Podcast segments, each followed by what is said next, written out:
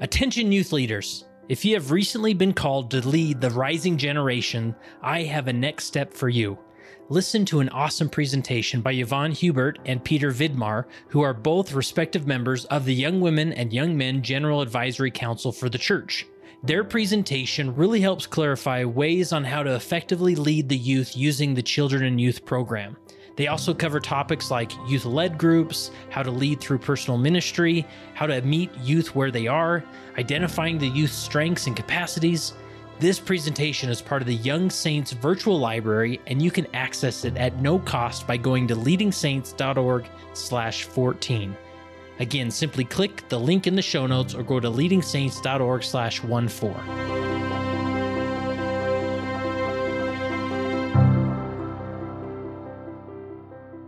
So, my name is Kurt Francom, and I am the founder and executive director of Leading Saints, and obviously the host of the Leading Saints podcast. Now, I started Leading Saints back in 2010 it was just a hobby blog and it grew from there. By the time uh, 2014 came around we started the podcast and that's really when it got some uh, traction and took off. Uh, 2016 we became a 501c3 nonprofit organization, and we've been growing ever since. And now I get the opportunity of interviewing and talking with remarkable people all over the world. Now, this is a segment we do on the Leading Saints podcast called how I lead. And we reach out to everyday leaders. They're not experts, gurus, authors, PhDs. They're just everyday leaders who've been asked to serve in a specific leadership calling. And we simply ask them, how is it that you lead? And they go through some remarkable principles that should be in a book, that should be behind a PhD. They're usually that good. And uh, we just talk about uh, sharing what the other guy's doing. And I remember being a leader, just simply wanting to know okay, I know what I'm trying to do, but what's the other guy doing? What's working for him? And so that's why every Wednesday or so we publish these How I Lead segments to share.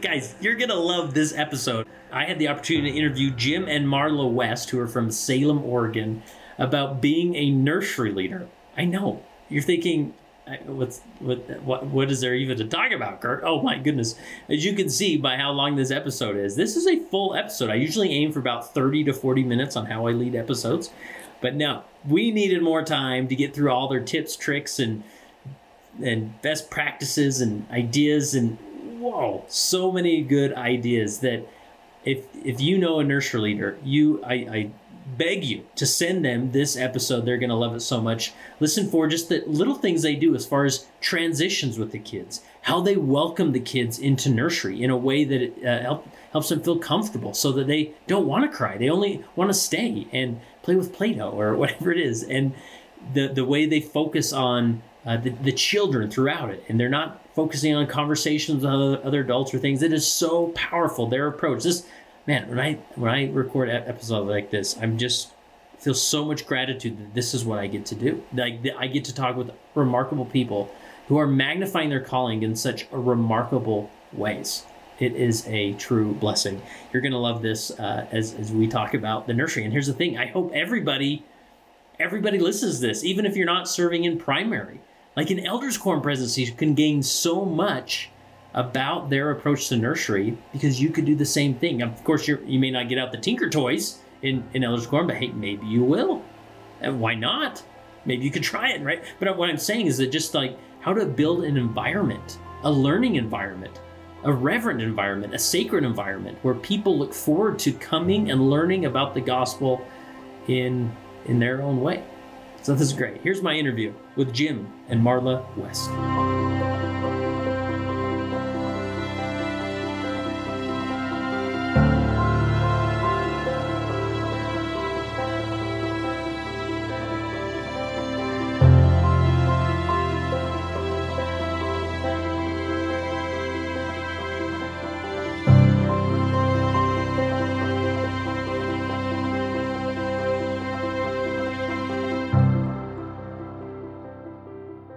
Today I have the opportunity to welcome Jim and Marla West to the Leading Saints podcast. Welcome. Thank you. Glad to be here. Good afternoon. Now you you two are in uh, Salem, Oregon. Is that right? Yep. Awesome. Great part of the country, I hear. Oh, if you don't mind rain, it's fabulous. it's beautiful. That's awesome.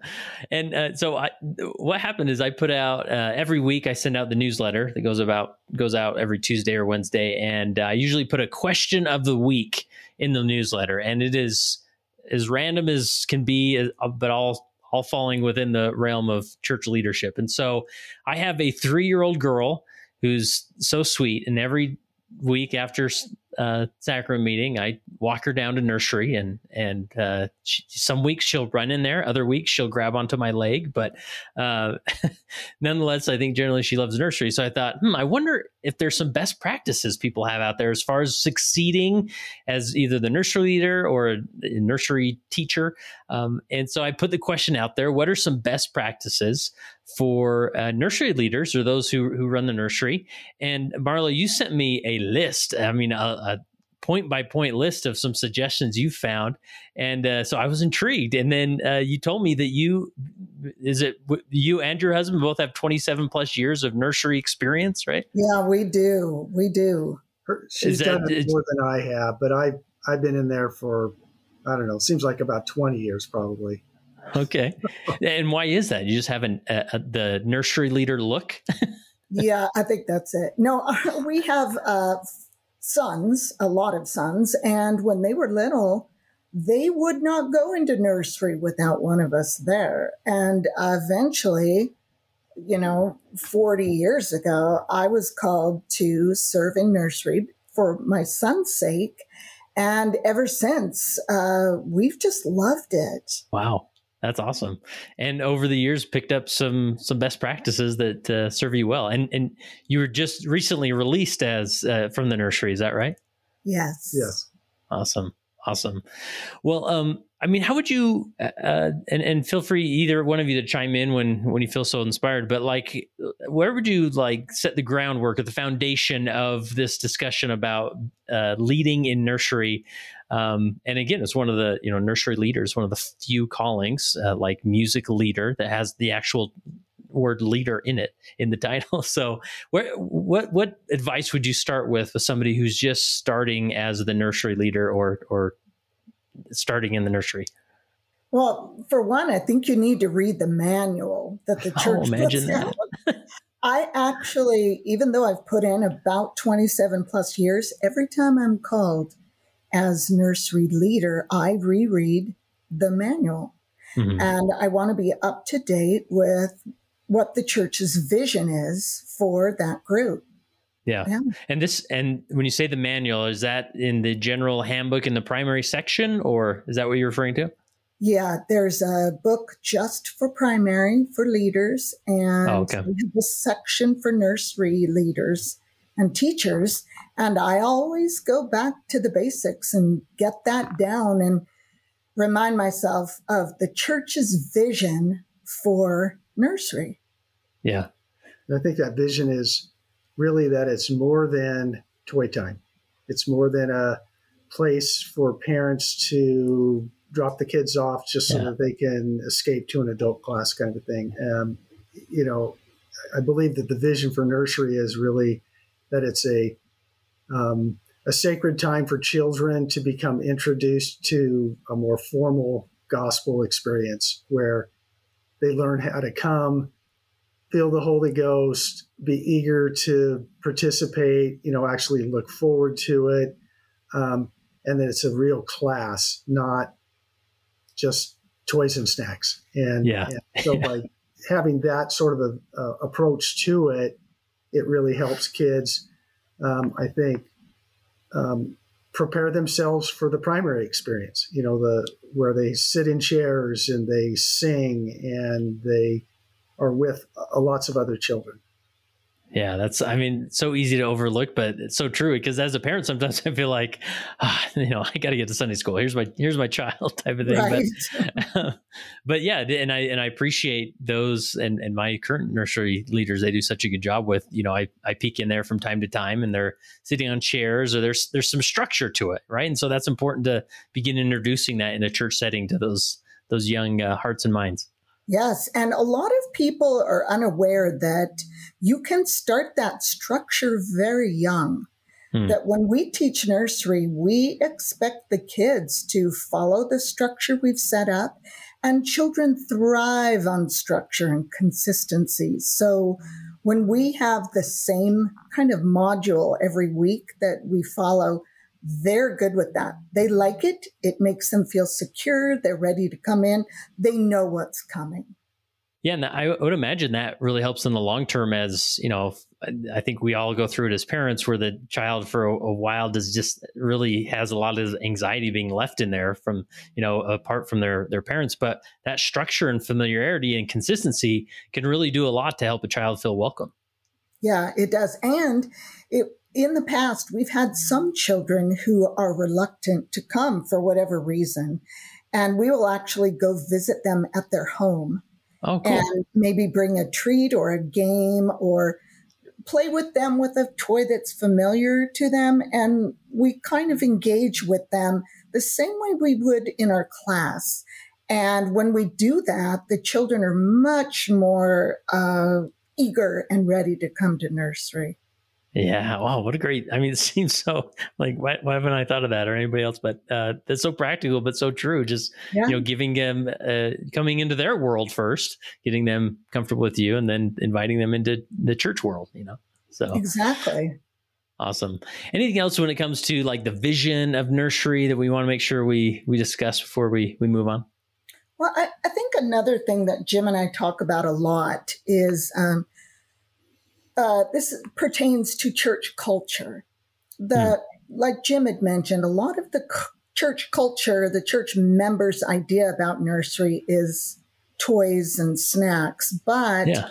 we also noticed that when you hear the vernacular that surrounds talking about nursery, people will often make the judgment that nursery's at the bottom mm-hmm. and being the prophet is at the top.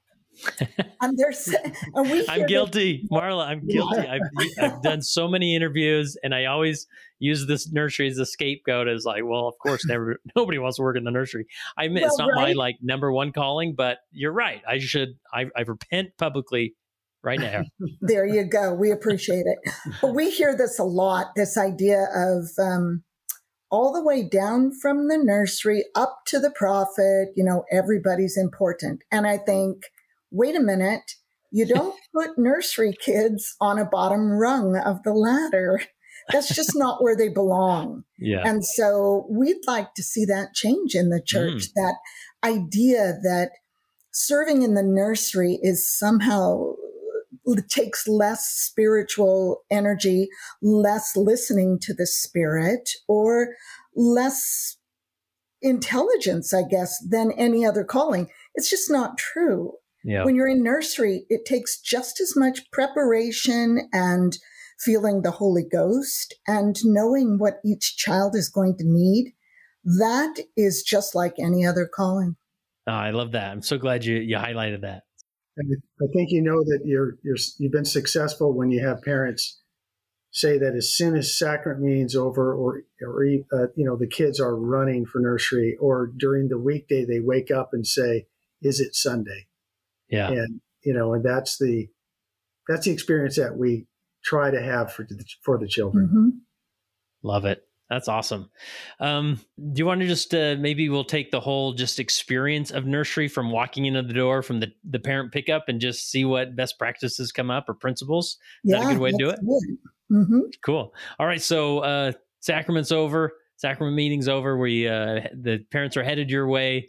Uh, where where do you begin with the, some ideas? It, actually, the experience for us started uh, an hour plus ago in that we, we got there ahead of sacrament meeting, set everything up. The table's all ready to go.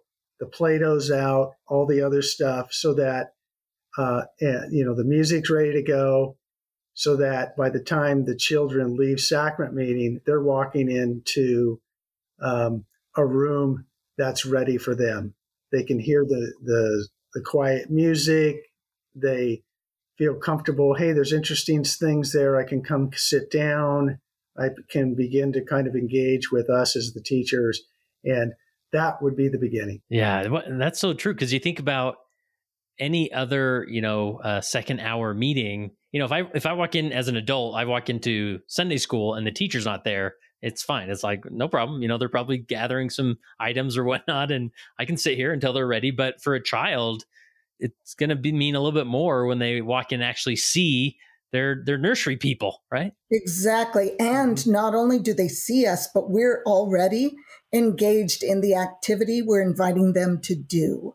So oh, when they yeah. come in, one of us is sitting at the table. Uh, and we always start with Play Doh simply because it's a great uh, draw you in activity. One of us is already sitting at the table interacting with the Play-Doh. Oh when we see them come to the door, we we ask them to come play with us. Yeah, isn't it? Because usually it's like, okay, I'm going to set you down, child, and now I'm going to exit as quickly as possible. It's like that first moment can feel like this is the part where I get abandoned, okay, and and cry until I forget about it. But to make it the part of the where we play, and here it is. Look, he's already playing. Walk over to the table, jump in, grab some Play-Doh. Yeah. And we don't shut the door.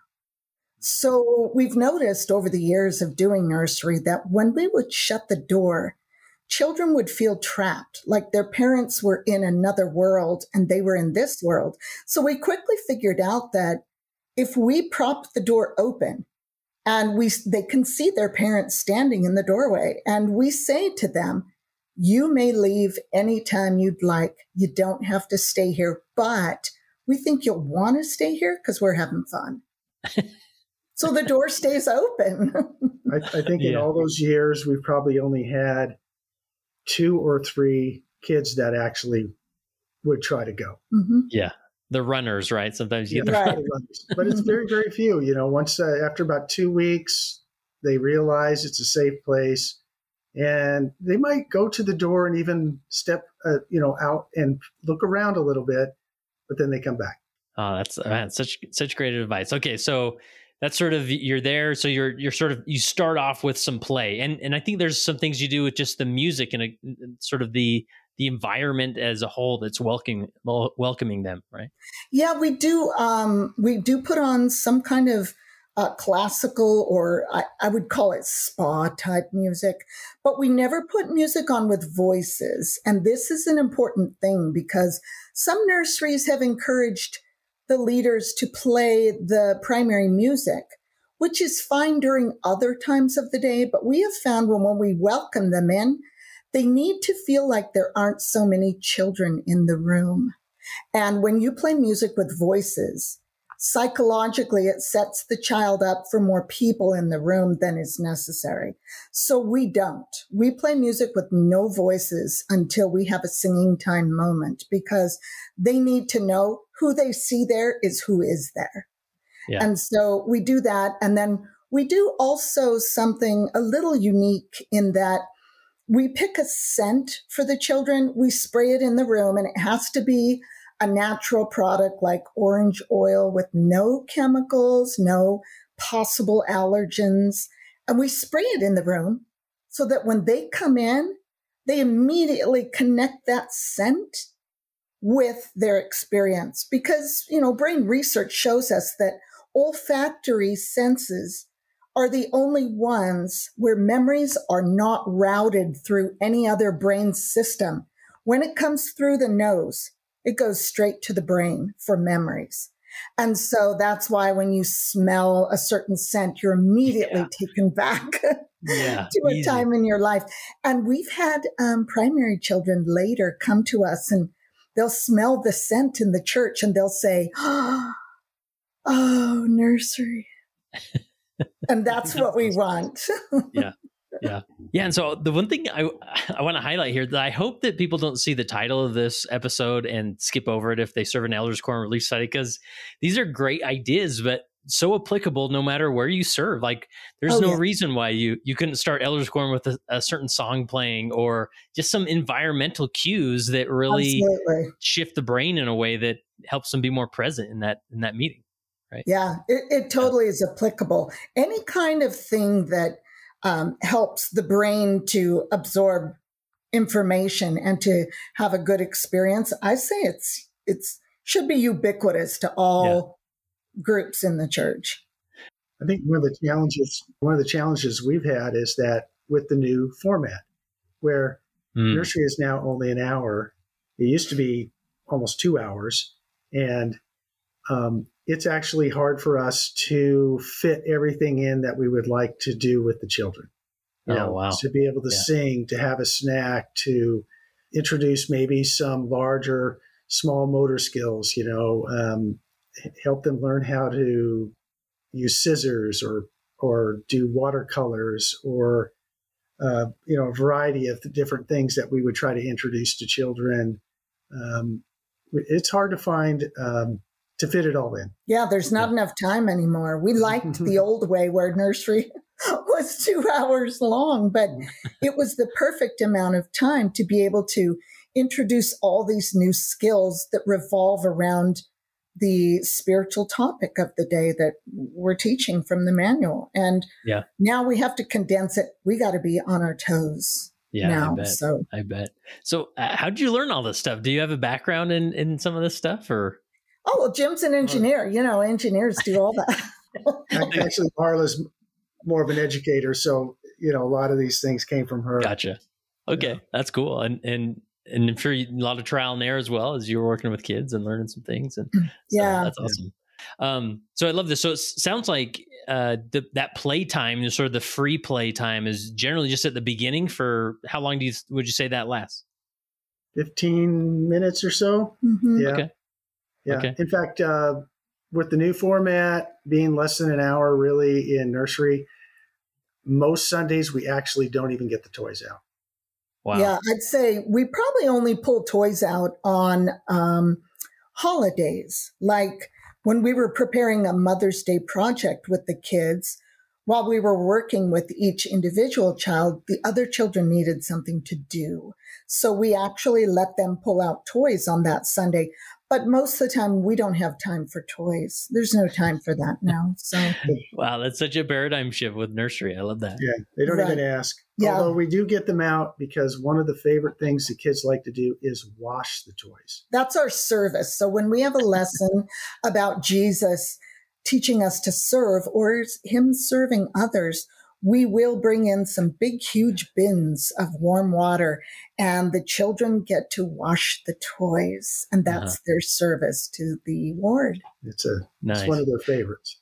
So at the beginning, when you mentioned like the Play-Doh, for example, the Play-Doh, you don't really necessarily consider that toy time. It's just like focus playtime on Play-Doh, right? Yeah, that's just the attention getter. Exactly. Yeah. Okay. All right. Well, any anything else we left out as far as that first part? You know, the that first fifteen minutes, or Uh, we don't let parents come in and visit with us. They're welcome to come in. Anybody's welcome to come and visit nursery. But Uh-huh. our number one cardinal rule about nursery is don't talk to us when we're in there. And the reason we started this is because we noticed at one point when people would want to come in and visit with us, we lost the kids' attention. They started acting out and and there was more conflict. But when we cut out adult visiting, the children were so much more peaceful and focused and just ready to interact with us. So we have a rule actually. It's um, don't be offended, but we're not going to talk to you. and is that just uh you just verbally communicate that, or post a sign, or what? uh, we've done both. Mhm. And Jim and I, we don't visit with each other. Now, we've been Yeah. married 42 years, but we make it a rule. The only time we visit with each other in nursery is when we're talking about a child or to a child. Otherwise, we don't visit. Yeah. It's not a social time for adults. Yeah, and again, you're you're creating a an environment, a structure for those children to to be blessed by the doctrines of Jesus Christ, right, in their own special way. It's so hard for people, though. We've had even church hmm. leaders on a stake level come in and start visiting with us, and we'll warn them ahead of time and say, please don't take offense, but we don't visit in there. It's a real classroom with a real lesson, and the whole day is for the children. It's not about us. Yeah. I guess it would be extremely awkward if somebody walked into Sunday school and started talking to the teacher while we were that's what we We'd said. be like, "What are you doing? Get out of here!" You wouldn't do that in Relief Society. Just walk in and Yeah. hey, let's talk. Right. So- All right. Where do you want to go next? I, there's a whole list here. I want to make sure we at least touch on each one of these here. But uh, what uh, what rings true next? Well, we do transitions, of course, like any nursery leaders do. Uh, when it's time to move on to a n- new activity, we'll sing a song. Um, you know, we'll get them engaged somehow. Let's do this. And they get excited. Or we'll ask them a question, say, I wonder if there is something outside. Well, that's our cue to go outside. And we'll do lizard hunts outside with toy lizards. We'll whatever goes along with the lesson that we're doing for that day. So we do give them transitions from one activity to the next, but they kind of know what's coming because we pretty much keep to the schedule of welcome them in, go to snack and story after Play-Doh, go to a singing time, go to a lesson, and then um, a, an art project that reinforces the lesson large motor activity, small mo- motor activity, different things, but they know what's coming because after a couple Sundays in there, they basically know the routine and they like it. So when it's time to transition to snack and story, um, we will sing a song, and then as soon as the Play-Doh's all put away by the kids, then Marla will take hand sanitizer and make happy faces on the table, and the kids know that that's how you wash the table. You squirted the hand sanitizer, and it could be a smiley face, it could be a frowny face or you know the kids tell us what kind of face they want and then they smush the hand sanitizer around and then take a paper towel and clean it so then you, they've cleaned the table and they're ready to go to eat and um, you know and that's how we transition to the to uh, having a snack you know Wow. And sometimes we've asked the parents to bring the snack in, which is not generally church policy. Usually the church likes the ward to supply the snack. Sometimes, like on special birthdays or holidays, we'll ask the parents to bring the child's favorite snack along with the child's favorite book. And that way the child gets highlighted that day. And then we read that book to the children while they eat. So whenever they're eating, we're reading to them so that they they they get to focus on two things and that's a real skill change, you know, to be able to focus on two things at once. That's a step up from a toddler or a baby to a nursery age child. So that's kind of cool. Wow. I love that. Just those little uh, personalizations there that uh, help the children be seen as individuals, you know, and, and share that with others. That's great. And I noticed one mom did a really cool thing for snack time. And um, she brought in a, a whole muffin tin that had like 24 muffin holders in it. And she had put different snacks in each one. And I asked her why she did this configuration. And she said, you know what kids like the most is to be able to choose. So she would hold out the muffin tin and they got to pick from the tin of what they wanted and how many they wanted. And that was so thrilling for them to just be able to choose their own snack was pretty cool. Yeah. Again, so simple and uh, and just giving them choice because yeah, I know a lot of things. I, I make the choice for my three year old. Uh, Yeah. so you so you've moved on from the Play-Doh time, and then you know you talk about transitions, which I I appreciate. Is it and it's not always a song. It may just be you saying, "Hey, I have an idea. Let's see what's outside," or is that the idea? Right. Or sometimes we'll say, look at the clock. And all the kids will look at the clock and I'll point to it and talk about how the clock tells us what time it is. And so we'll say, well, now it's time for, and we'll move on. Or Jim will, Jim usually does the lesson for us. So Jim will all of a sudden ask a question or hold up a picture, something to get their attention and say, you know, I wonder what this picture is about. And then we gather the children around him and he gives the lesson about, you know, the scripture or the principle that we're talking about. Yeah. Now it's been a few years since I've been in primary in general, let alone nursery. Um, is there a formal like lesson book? Do you use the same thing that other prime the other primary kids are using as far as what the lesson is that week, right? Yeah, there's a manual and they have the lessons laid. The church has the lessons laid out week okay. to week, and we use that. Gotcha. So, and speak to me about the lesson. Then you're, I mean, is there what does preparation look like? I mean, obviously, you're not, you don't have to prepare like you do if you're teaching, you know, Sunday school. But um, what does that look like? Well, you kind of do, but we we've had it so prepared. We have a big fat notebook of all the lessons over the years. So, you know, we have an, usually an object that's an attention getter. Like if it's taking care of your body, Jim will bring a basket with a lid on it and then he'll slowly open the lid to get their attention. And then they'll look inside the basket and they'll pull out things that help us take care of our bodies, like a band aid, a toothbrush, an apple, different things like that. So usually Jim brings a, an object or a picture to start the lesson.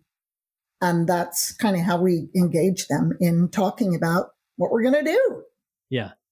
And I imagine, Jim, you use this maybe that basket for several different type of lessons. If it works to fit an object in there, is that the idea? Yeah, yeah. And and and Marla's like she said, it's got this huge notebook with all the every one of the lessons that has you know here's what the lesson could be or would be, and here's some thematic activities that could be coupled with the lesson to help reinforce it. So after we've had the lesson, then you know there's one or two other things that we can do. And, and with the one hour format now, by the time we get that done, we're just about, we're pretty much out of time. Mm-hmm. Yeah.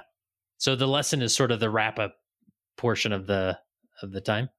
Well, we do usually an art project afterward to oh, reinforce okay. the concept, or in the when the church had the two hour uh, nursery time, we used to also introduce really fun skills like during October, we'd have um, a piece of paper with a spider on it, and the kids would practice cutting the path of the spider with their scissors.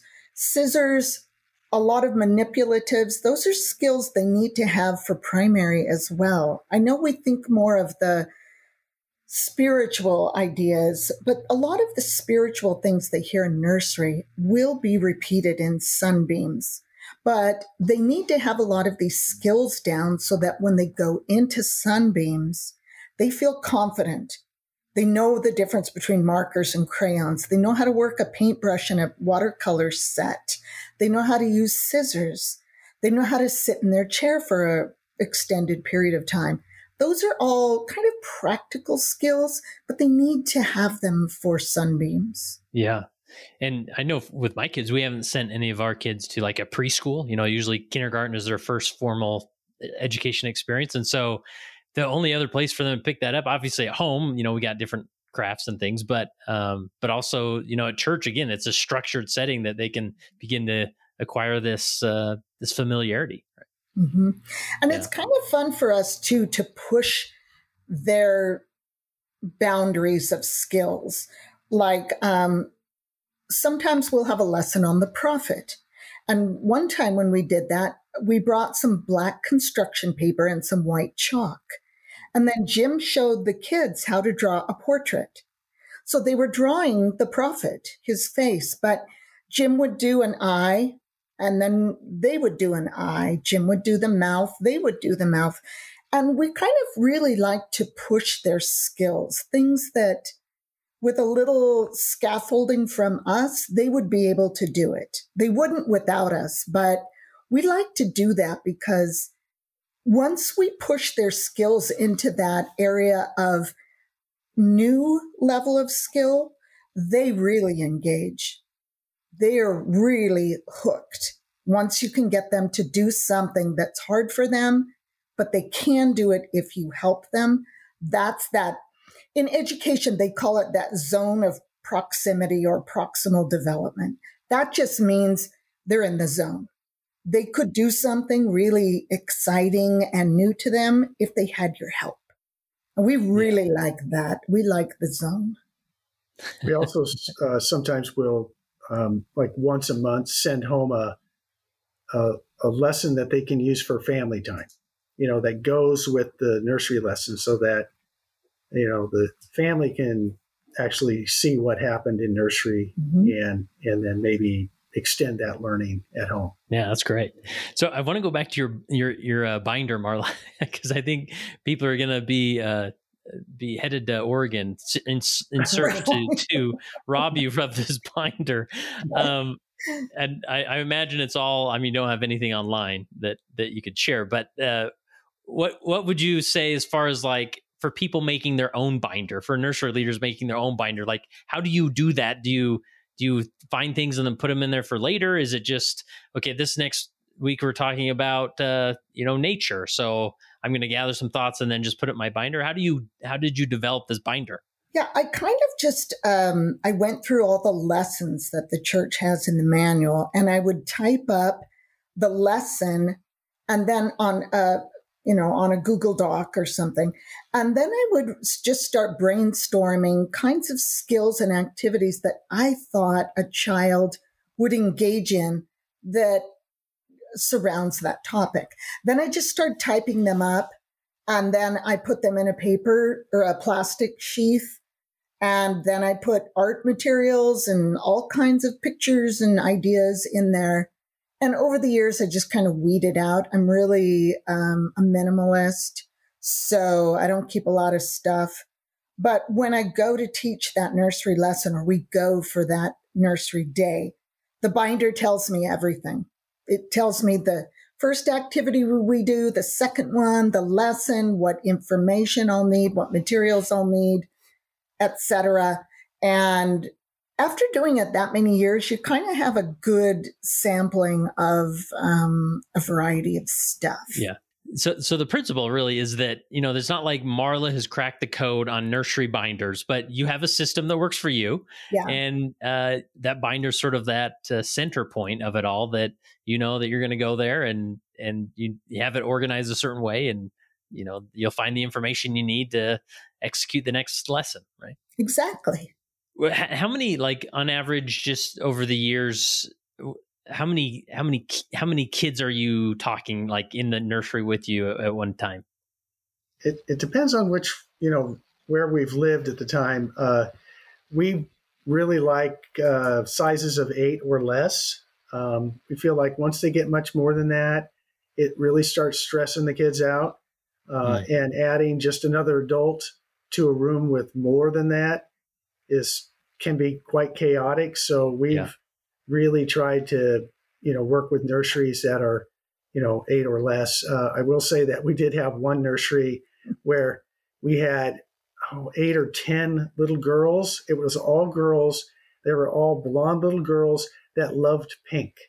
And anything that came out that was pink was a oh, major oh battle because every girl wanted to have the pink thing. And so we had these little carpet squares that the kids could sit on for certain activities.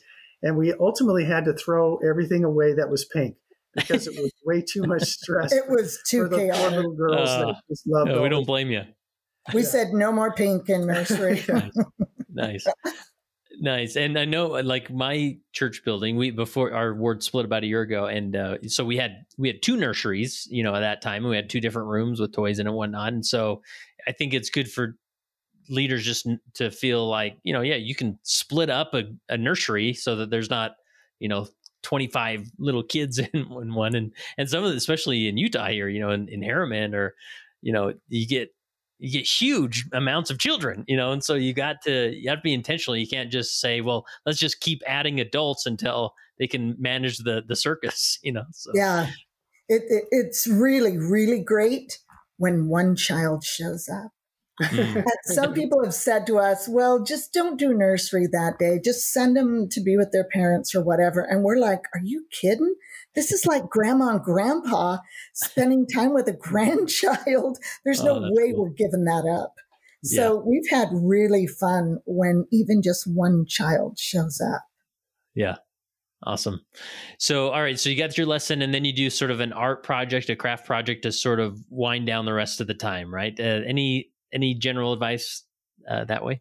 We just really, um, like I said before, we like to push them, and for some children, like when you pull out the watercolor set for each child, for some kids, this is the first time they've ever seen that.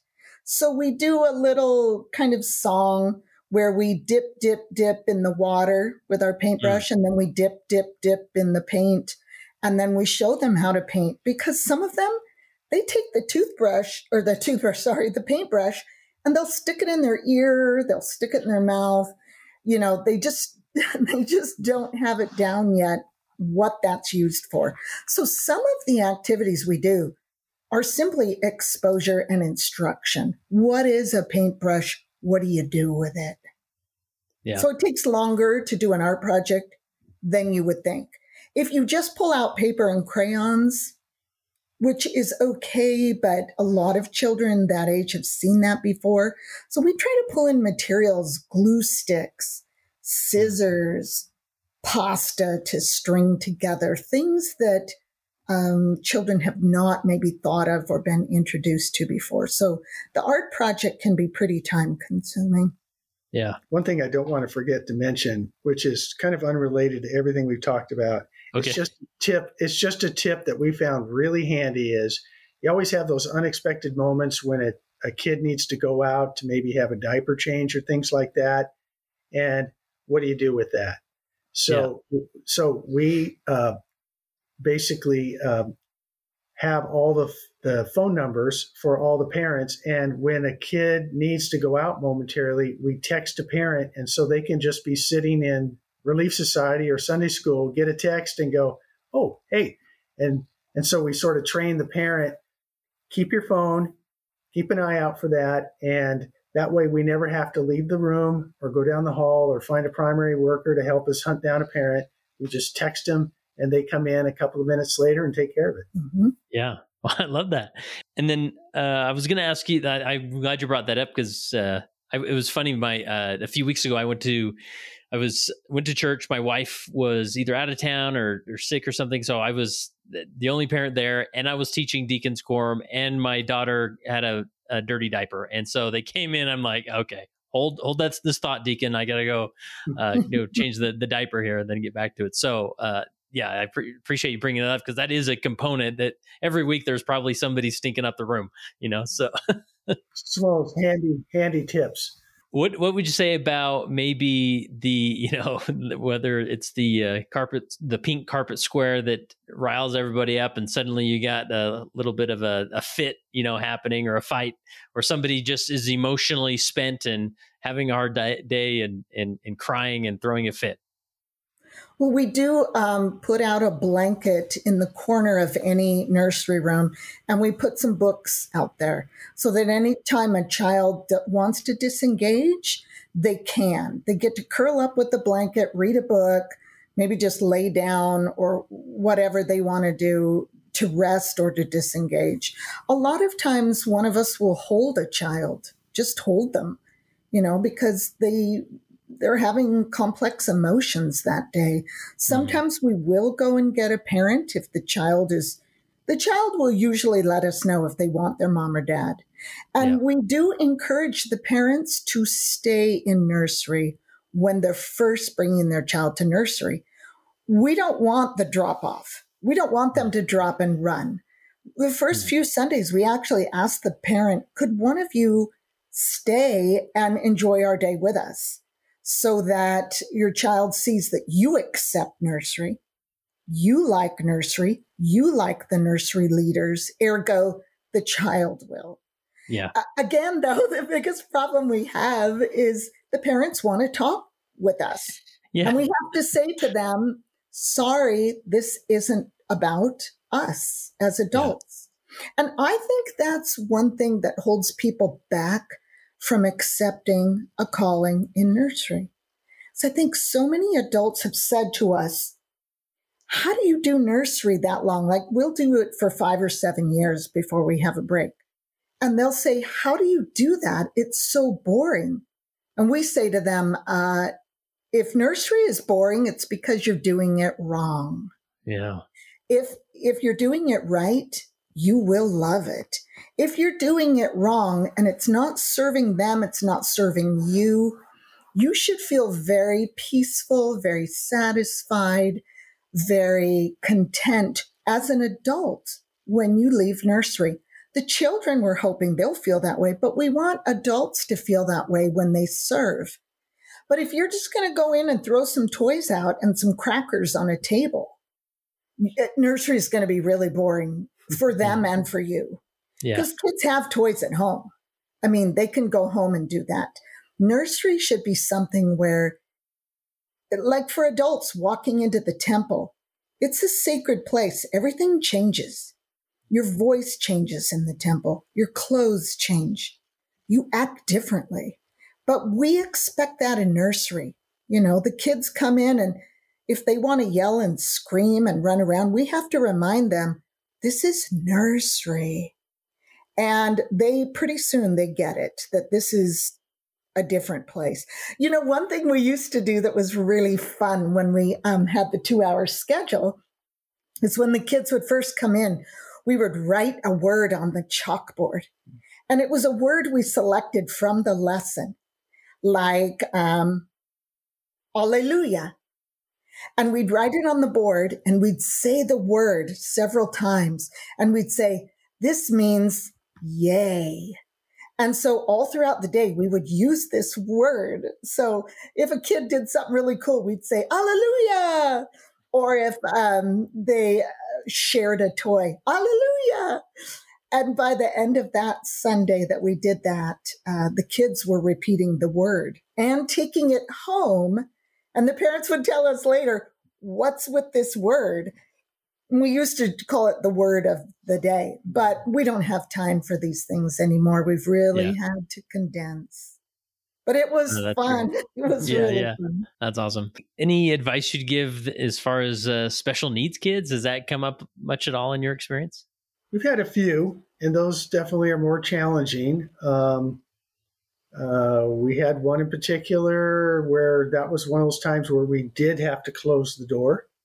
Mm-hmm. Um, so we found that most of the kids, and we haven't had a whole lot of that, but uh, our experience with those children is that they too can oftentimes feel the feel the peacefulness and the spirit of the you know of the nursery. They calm down quite a bit and generally can be pretty engaged. It's it's harder though, for sure. It is harder. Yeah. One time we had a little girl who had been so emotionally traumatized by her past nursery experience that when we came in as nursery leaders, she would not come. In fact, her mother and father said when they would drive by the church during the week, she would see the church building and start to cry. So we had to take special measures when we were called. We changed the room. So we didn't go into the same room she was used to. We chose a different room we had to go to her house and um, visit with her. I hand make toys, and so I hand made her this beautiful doll so that she could bring it to church with her, which turned out to be kind of a bad thing because right during the sacrament, she's throwing this doll around the the um, chapel to see her fly, and I was sorry about that, but it was. Um, necessary. So yeah. after a few times of that and us going to her home, she actually liked nursery and then she couldn't wait to start coming. But you never know what kind of things in a child's mind are traumatic. They, this girl hadn't been abused by anyone. Um, it was just her past experience in that old nursery was, it was upsetting to her. I don't know if there were too many kids if the leader didn't engage her, if she fell down once and had this traumatic memory, but we had to basically start over with her. And sometimes yeah. with special needs, all you have to do is start over. So you go to the beginning, which is the family, and you visit the family and you make friends with the parents and you engage the child in their own environment. And so that's helped us a lot with kids that have special situations. Yeah. Uh, you've already mentioned a little bit just sort of that dynamic of of in, you know working with other adults or when they're in the room or whatnot. And it sounds like for the most part you've been able to handle all the responsibilities of your nursery class. That you went you didn't need additional uh, adults call called to to help you in nursery right? No. Yeah we've been able to do it ourselves. Nice. And anything else you'd say as far as because uh, i know some primaries they'll have several nursery you know leaders or teachers or whatever it is. Anything else as far as that adult dynamic that uh, still needs to be said. I think just better, in my opinion, is better to split your nursery than to just put everybody in one big room with you know lots of adults and lots of kids. I think uh, and a uh, ton of fruit snacks. You know, yeah. So. the experience for the children, I think, will be a lot better if you make the choice to split the nursery. You know, to the extent that you can. Yeah, and I, I, I think also bringing in um, novel items or ideas can really help that child who is reticent to come. So, like for snack time, we will often bring in the apple peeler corer.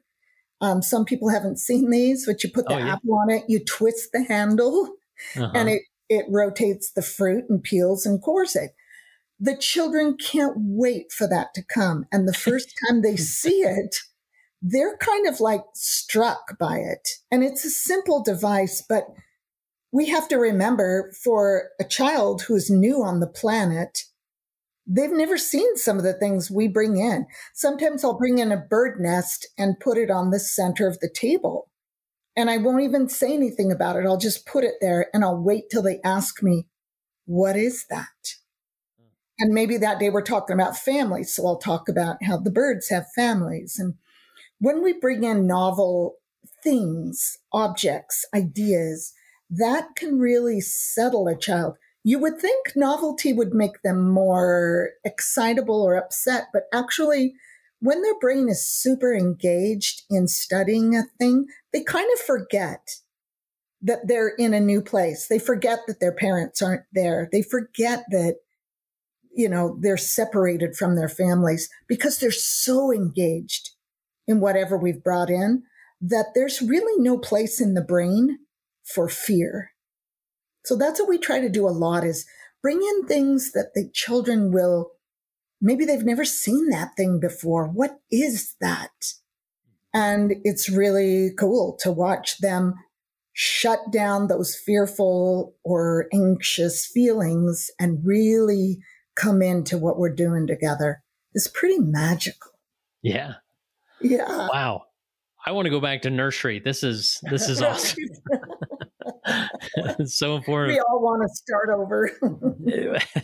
well, and and even just like I, I just it makes me reflect on callings I haven't enjoyed or uh, that haven't yeah that I haven't enjoyed. And I thought, well, maybe I was just doing it wrong. You know, maybe there was a better way. Or and so I think anybody who's just not enjoying their calling can step back and maybe reassess and say, maybe I could do this differently and in a way that I'd really enjoy it. And, you know, that and inspiration flows. So.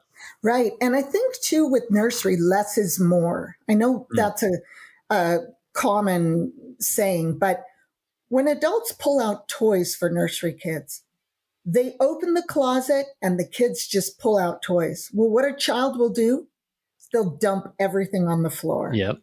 and actually, if you read the nursery manual, it says every child should be given one and a half toys. Huh.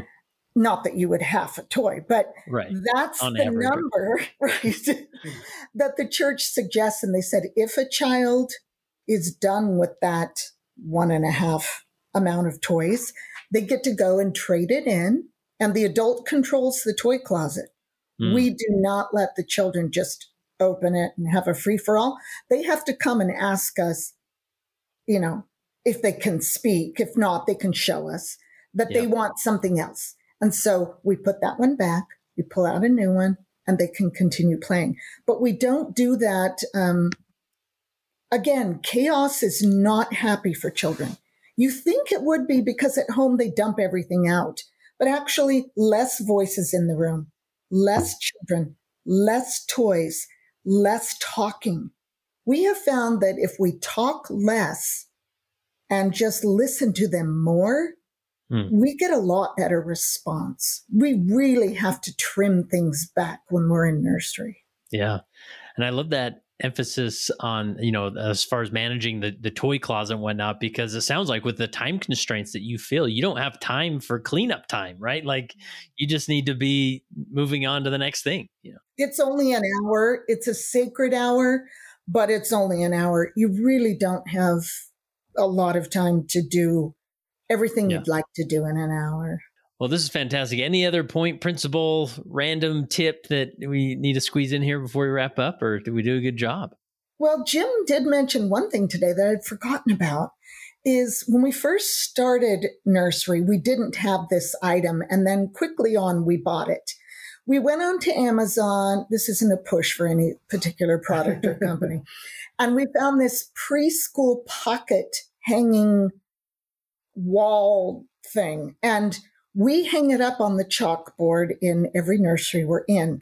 Each child has their own pocket. We take a photo of them, we put the photo in the pocket so they know that's their safe pocket. Because some kids will bring in, you know, a blankie, toys. Sometimes during nursery, they want to take their shoes off. And so everything that's theirs goes in that pocket. And when they're done with their art project, we make a big point of showing them it's going in your pocket. In fact, when they first arrive, we will point to each picture and say their name. Is Jonah here? Yep, there he is. Is Sarah here? Yep, there she is. And they love to see you point to their face up on the wall with their pocket, with their stuff. And sometimes they'll even take their stuff, give it to you, and ask you to put it in their pocket. And then when the parents come, the parents empty out that pocket and go home. Such a small, practical thing, but it has made a huge difference in how comfortable the children feel when they're in nursery with us. Wow, that's so good. Jim and Marla, you need a, a nine hour masterclass for nursery. So yeah. this is hour one. We've just done it so long that I think yeah. after a while you figure out quickly what works, what doesn't yeah. work. Well, you've definitely blessed so many lives just from from the discussion today. So, um, come visit us in Salem sometime. I'm sure we'll be nursery. We'll be in the nursery. you know where to go.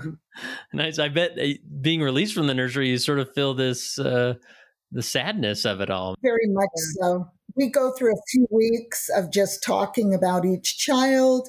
When we go home, we talk about them and laugh with stuff they did and we have very much of kind of a couple weeks of sadness and kind of a mini grief when we're released yeah. from nursery. It's not, um, we don't get to have the same interactions with them and their family after that. So when we're called to nursery, we are on fire. It's just really great. And just a plug here for couples, it's really good for our relationship oh, to cool. serve in nursery together because it's something we're working on during the week together. We'll we'll think of fun things we can do for them or with them. Um, and when we're in the class, we call each other brother and sister West. And so they quickly learn the familiar social constructs of language in the ward. You know, yeah. that's brother so and so, that's sister so and so. And it's pretty cool. Yeah. We love nursery. Love it. Awesome. Well, this has been uh, so encouraging and uh, so many great tips. And I know the, there's so many people grateful for uh, you sharing your perspective here. So, the last question I have, and I'll let each of you answer this. Maybe we'll start with you, Jim, and you can have the final word, Marla. But uh, as you reflect on your time as nursery leaders, how has being a leader helped you become a better follower of Jesus Christ? Um, I think being in nursery, I think, has really taught me um, the really the sacred experience with children, and uh, and better appreciate the love that the Savior has for His children. Uh, as I you know get a chance to work with little kids and uh, see them as they're in those formative years, being introduced to the gospel and trying to make it um, something that they look forward to. And it certainly has really helped me uh, as I've done that calling. It's it's it's certainly one I've loved, and I've done a lot of very fun callings that I just look forward to. Uh, nursery is probably at the top of my list, actually. Marla, what about you? Um, for me, I think it's been good to let go of my ego because when you're in nursery, it's never really about you. It's always about them. And I think too, um, when people ask me, you know, wouldn't you rather be serving somewhere else? Or I've had people make comments like, you got called to nursery? What a waste of talent. And I think about that and I think, well, you know what? It's about letting go of your ego because Jesus wasn't about how cool he was. We know how cool he was. We know how cool he is, but he wasn't about that. Every time you see an interaction with Jesus in the scriptures, he is never saying it about himself. It's about that person he's interacting with. And he doesn't do a group think. He doesn't say, Oh, well, I'll only lead 5,000 people because that's more important than leading one. But he doesn't do that. He always gets the individual and meets them where they're at. And I think nursery is so important because we have to let go of our egos. Those children are never going to remember us. How many people remember being three or younger? Not many humans can do that. So we watch these children grow up and even in our very ward, they don't remember who we were and how much effort and love we put into them and their class time. But it doesn't matter because it's not about us or our ego. It's about we built that peaceful feeling in them so that they will wake up and say, I can't wait to go to church. Church is a safe place. I'm loved. I feel happy there. Something feels good about church. That's what we want. And if they forget about us in two years, that's okay because we did our job. I think that's how Jesus operates. I think the Holy Ghost especially operates that way because in the Latter day Saint Church, we talk about the Holy Ghost, but we really don't know who that individual is. And that individual has to have absolutely no ego to be such an important member of the Godhead and to rarely be mentioned or thought of. And so for us, I think nurseries really taught us to kind of let go of ourselves and not expect to get something out of church, but to put it in.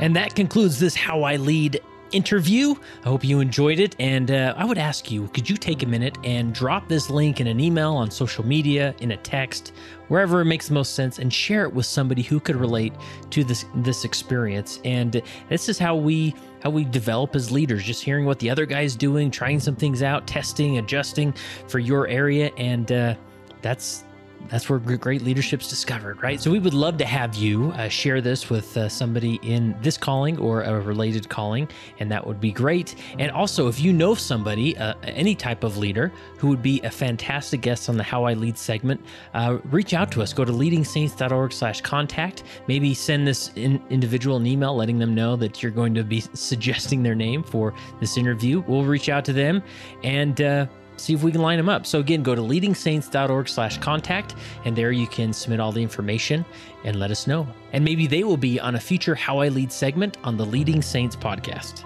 Remember, check the show notes to listen to the powerful presentation by the General Young Men, Young Women Advisory Council members, or go to leadingsaints.org slash 14.